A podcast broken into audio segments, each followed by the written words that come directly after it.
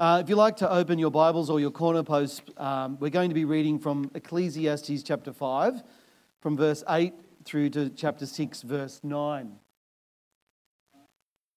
Okay. Oh, okay.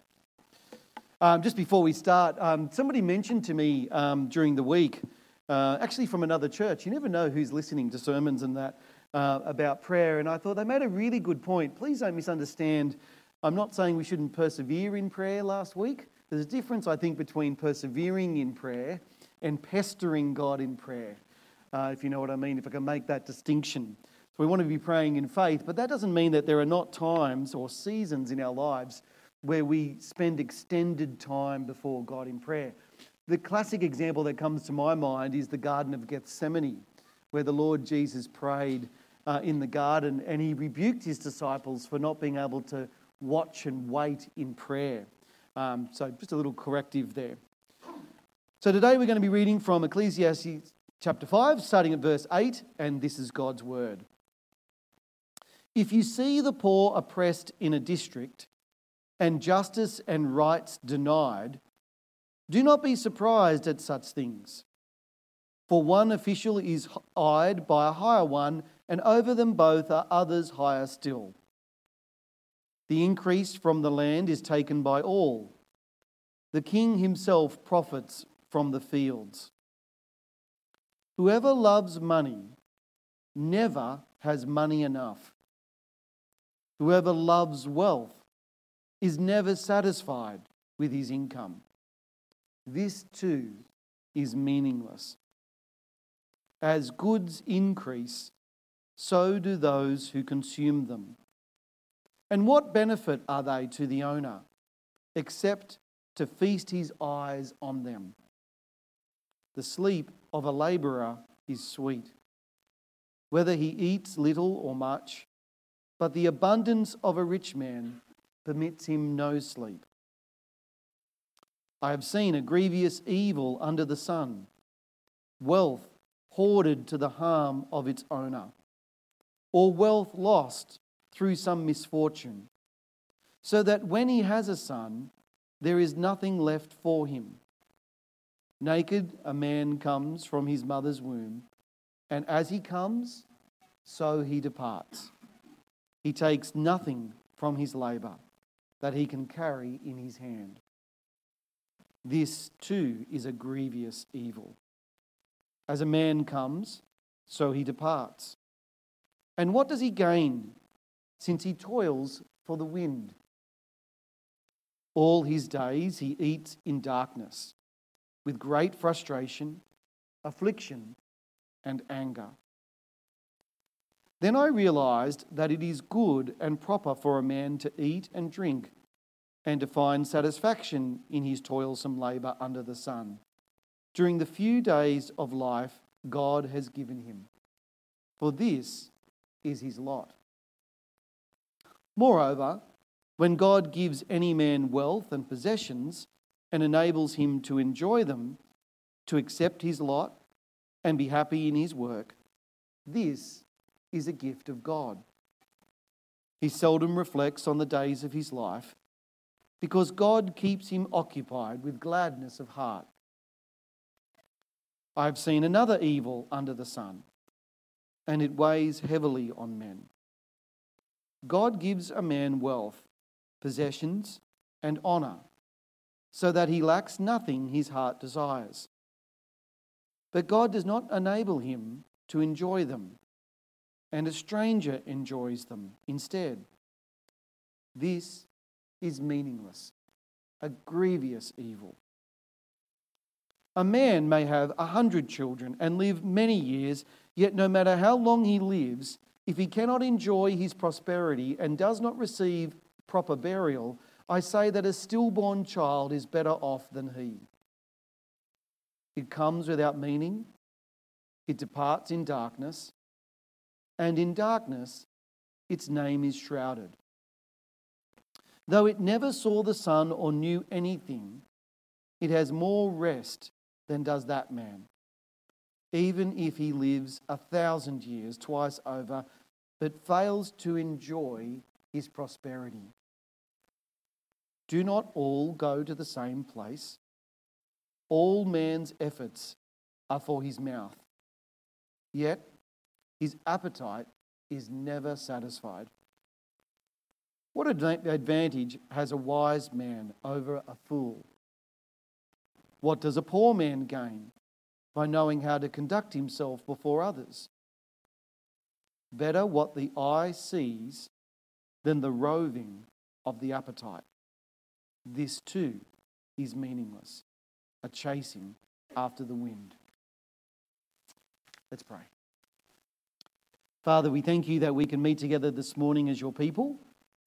And we pray that as we sit at your feet and listen to your word, that you would speak to us.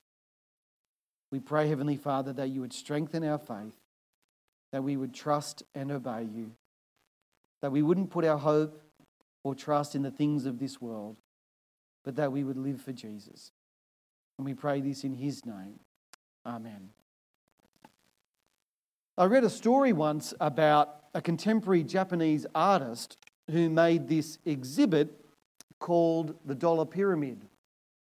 Using hardened coloured sand, he made this massive replica of an American $1 bill. And he then compartmentalised it into separate boxes to form a gigantic pyramid, uh, with each one being connected to the other by transparent tunnels. When the ex- exhibition opened, uh, he then released a colony of ants into his display, and they slowly eroded the image of the money. If you take a look up at the screen, uh, you'll see a picture as to what it actually looked like. As you can see, the artist has compiled each box to represent the accumulation of wealth. Get rich programs are often called pyramid schemes because they're based on others contributing into the financial pyramid, and hopefully you'll be the last standing and at the very top. But the more likely reason the artist did this is because on the back of a $1 bill is a pyramid with an all seeing eye. The next slide is a close up as to what this actually looks like. It's an ancient Christian symbol representing the omniscience of God, that He knows and sees everything we do. The point the artist is making then is that while money looks beautiful and impressive, it is all being eaten away. It is not going to last. Just like any of the Egyptian pyramids, the riches it contains is going to one day be stolen or taken away. It's an excellent example of what you might call the transience of wealth. Because as we've been seeing, as we made our way through the book of Ecclesiastes, Solomon's great insight is that everything is Hevel. Everything is a mist or a vapor. It's here for a little while and then it's going to pass away. It's what the Japanese artist portrayed so beautifully, and it's what the Bible constantly warns us about. To not put your trust in riches or wealth because it is so uncertain. It's just not going to last. Now, one of the things which is really difficult about the book of Ecclesiastes is that structurally it all seems so random. And as such, it's often difficult to discern a structure as to what Solomon is saying because he jumps from one thing to another. I actually think that's a deliberate strategy on his part because that's what life is like. Life itself is random. It's not like you deal with money issues on Monday, family issues on Tuesday, and then work on Wednesday. It's um, really a confluence of all of those factors all of the time. But what Bible scholars have observed about this particular section of Ecclesiastes is that I just read to you is that it does have a deliberate pattern. And that is the first couple of verses mirror the last couple of verses. And then a second lot of verses reflect the second last couple of verses. all of which points to the central uh, or middle, which focuses your attention on what's really important. This kind of structure scholars love, and it's what they call a chiasm because it's shaped like the Greek letter chi, which was like in the shape of an X. Sometimes things like this can seem a little forced, but other times it's a really good way of focusing your attention into the big idea, the main point. It's like an ancient use of a highlighter. I'll show you. This is what this section of Ecclesiastes looks like. You see, verses 8 to 12 of chapter 5 mirror the message of verses 7 to 9 of chapter 6. Both talk about how our wealth or how our appetites are never satisfied. Then at point 2 in verses 13 to 17 of chapter 5 and verses 3 to 6 of chapter 6, it's all about how hard it is to enjoy wealth. Then at point 3, which is focused um, on verse 18 of chapter 5 and verses 1 to 2 of chapter 6, it's all about how God is sovereign over our wealth. You see how each time these themes are mirroring one another.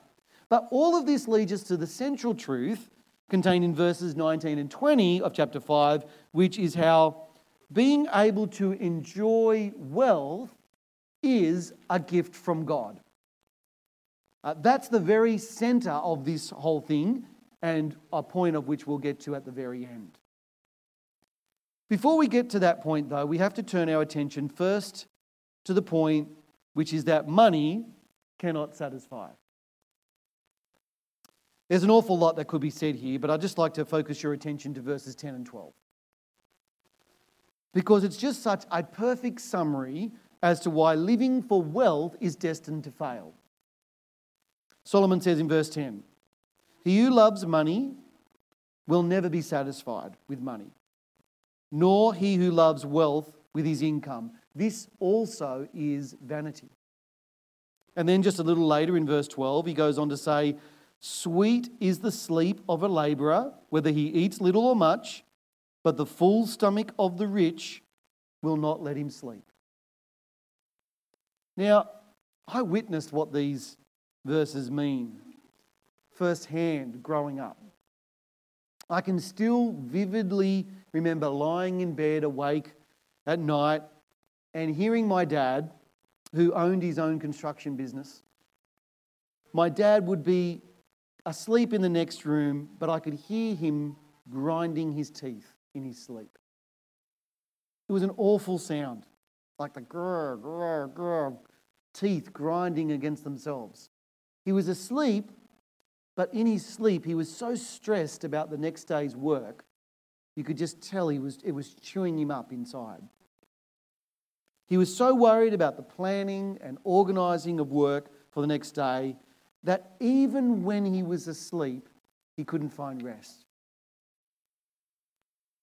He was always so stressed and anxious as to whether it was going smoothly, whether he could find enough work for the people that were in his company. Now, to the outside world, he was living the dream. I mean, he had his own earth moving business and he was making quite a bit of money. But the crazy thing is, is that the young guys who were working for him had a much better life than he did. Because as soon as it was time to knock off, their brains had switched off. In fact, I think their brains had switched off a bit before that. and they'd go home and they would just party. They would just rest for the rest of the day. I could see my dad when he came home, which was nearly always at night. He would leave in the dark and come home in the dark and he would still have a couple of hours' work to do in planning the next day's work so that they had work to do. They didn't think twice about the work they'd done that day or even what they were going to do tomorrow. All they had to do was rock up on time, hopefully. Whereas my dad, he was never satisfied that he'd done enough. What Solomon is saying here is right. The eye never has enough of seeing. There is always more to accumulate, there is always more to purchase. It's like you know, if you're old enough, the old Rolling Stones song made famous by Mick Jagger I can't get no satisfaction. Remember, he sings in the chorus, I can't get no satisfaction because I try and I try and I try and I try. I can't get no, I can't get no, I can't get no satisfaction. That's precisely what it's like if we're putting our hope or our trust in wealth. It can never truly satisfy. And it's why the Bible says that the love of money is the root of all kinds of evil. If you're looking for money to satisfy you, not only will it not, but it will poison you. Because once the love of money captures your heart, it completely distorts your perspective on everything else. It puts you in this horrible hamster wheel of never being satisfied. And Solomon makes exactly the same point in verses 7 to 9 of chapter 6. He says that for all of our toil to fill our mouths, our appetites are never satisfied. It's like, you know, the mum at home who cleans the house. You clean the house, you've got to clean it again. It's like you are hungry and you fill your mouth with food and you're full and you've got to do it again. There is always more to consume, there is always more to eat. It's like chasing after the wind. You can never, ever catch it because it can never, ever be fully grasped. Following on from this first point, the second reason why money can never satisfy is because it doesn't last. Just take a look again at what Solomon says in verses 13 and 15. Because there's a number of ways this is negatively played out. The first is that riches can be hoarded or kept to the hurt of the owner.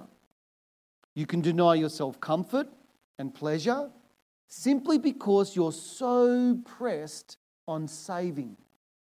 I remember this lady in my congregation in Wee Waa. She had a son living in Tamworth.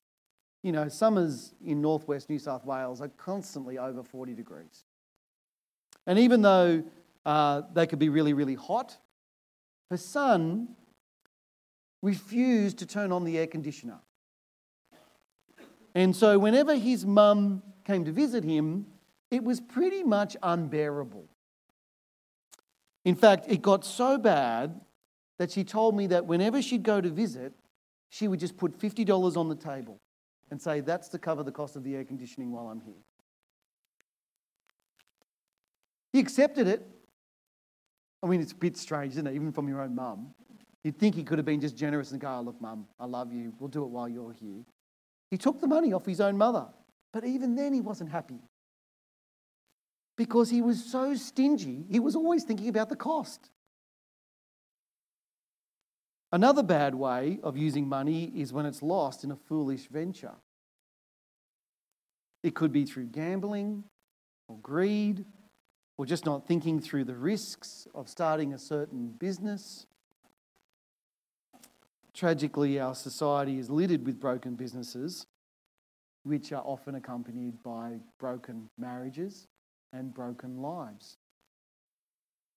In his book, Counterfeit Gods, Tim Keller writes of the tragic string of suicides which followed the um, global financial crisis back in 2008. He says this the, chief, uh, the acting chief financial officer of Freddie Mac, the Federal Home Mortgage Corporation, hanged himself in his basement. The chief executive of Sheldon Good, a leading US real estate au- auction firm, shot himself in the head behind the wheel of his red Jaguar.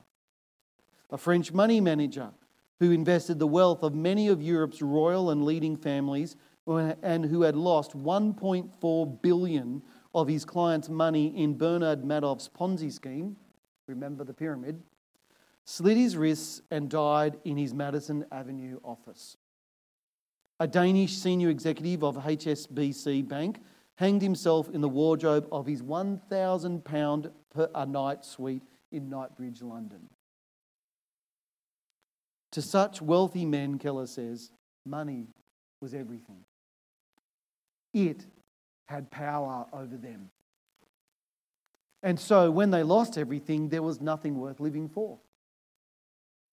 Or take another tragic example of someone who is extraordinarily rich but has no one to leave it to. They've been so obsessed with amassing wealth that they haven't had time to have, let alone raise a family. And so, who do all their riches go to? It's what Solomon rightly refers to as a grievous evil. And that's precisely what it is. But the underlying problem with all of these scenarios is this you can't take it with you when you die. Everything you and I accumulate in this life, as tangible as we it is, and we think it is, we're going to have to leave it to somebody else. Solomon puts it like this in verse 15 of chapter 5. He says, As he came from his mother's womb, he shall go again. Naked as he came, and shall take nothing for his toil that he may carry away in his hand. Or again, he says in verse 6 of chapter 6 even though he should live a thousand years twice over, yet enjoy no good, do not all go to the one place. I've relayed to many of you this illustration before, but the funeral director who I was good friends with in my first congregation was telling me of this wealthy Chinese man who didn't have any family in Australia, so he instructed, like one of the Egyptian pharaohs, that all of his wealth would be buried with him in his casket. It wasn't long, though, before word got around our small country town as to what this man had done. He had no family here on which to uh, hold any of this accountable. So a couple of people literally dug up his casket and um, took everything he owned. Although they did do him the courtesy of writing him a check, of which I'm told he never cashed. Now, I'm not certain if what the Undertaker told me took place. Could be an urban legend. But nonetheless, it makes a valid point, doesn't it? None of us can take it with us when we die. And that's why it's so foolish to put our faith in wealth.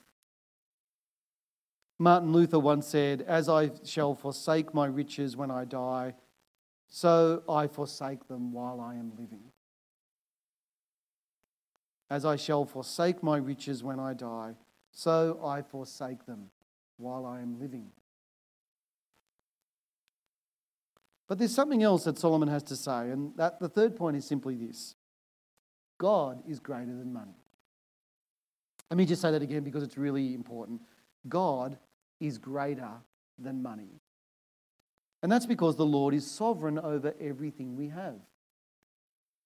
Both the money we have, as well as the talents and ability we have to create it. Both of them are under the sovereign hand of God. In Deuteronomy chapter 8, we read the warning that when the Israelites entered the promised land, Moses said that they had to be very careful that they didn't forget the Lord. Because once they experienced everything that He'd provided for them by His own sovereign power, delivering them out of Egypt, taking them safely through the promised land, finally getting to the promised land, they will be tempted to say this, he said My power and the strength of my hands have produced this wealth for me. It's not true because remember, they not only got the land, but they got the towns and the cities which were in the land as well. That they would be tempted, Moses said, to think otherwise, to think that it was by their power and by their strength that they received all of these things. And so Moses says, Remember the Lord your God. And notice what he says here for it is he who gives you the ability to produce wealth and so confirms his covenant which he swore to your forefathers as it is today. You see, not only is wealth a gift from God, but so is your ability to create it. Whatever talents you and I have, Whatever wisdom, whatever insight is from the hand of God. And we should never forget that central underlying truth. Now, this leads us to the very heart of the entire chapter, verses 18 and 19 of chapter 5. Because whether you believe in God or not, everything you have is a gift from Him. Your family and upbringing, the opportunities that you've been given, the talents in sport or music or intellect, they are all from Him. What's more, He is the one who gives us the health to pursue and develop them. That's also from His gracious hand, whether you worship Him or not. But here's the thing not only does the Lord give us each and every one of these things, but He is also responsible for whether or not we truly enjoy them. Just take a look at verses 19 and 20, chapter 5. Solomon says, Everyone also to whom God has given wealth and possessions and power to enjoy them and to accept his lot and rejoice in his toil, this is the gift of God. For he will not much remember the days of his life because God keeps him occupied with joy in his heart. Now, what an incredibly encouraging passage this is. You see, make no mistake, money in and of itself is not a problem. Money is not evil. No, the root of all evil is the love of money. Money itself is a gift from God. What is an even greater gift from God, though, and it's given to those who trust Him, is the ability to appreciate and enjoy it. That's why Christian people down throughout the ages have been so generous with their wealth and been happy to do so. That's why God also loves a cheerful giver. Because Christian people know that it's not their wealth, but His. We've said this before, but with our giving at church, we don't think to ourselves, it's the wrong thing to think if you think, how much of my money will I give to God? That's never been the question. The question is, how much of God's money will you keep for yourself? Because everything you have is from Him. Everything that we have has been given to us by God and so we need to be wise stewards of the gifts that He's given us. And we saw that quite clearly in the New Testament reading from the Gospel of Luke, didn't we? He was a rich man who had worked hard, he'd done well, but he was proud and he was independent of God. Take life easy, he says. Now I can enjoy everything. Now that I have this little Tower of Babel of wealth, now I will be able to finally bask in my glory. But just as he comes to finally enjoy everything he has been given, the Lord takes his life away. He doesn't enjoy it. What's more, Jesus himself warns that this is how it will be with anyone who stores up things for himself but is not rich towards God. That is, he takes away of blessing or the, the blessing of being able to enjoy what he has given.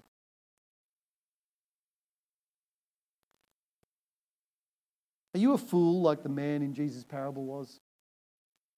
Are you storing up riches on this earth for yourself?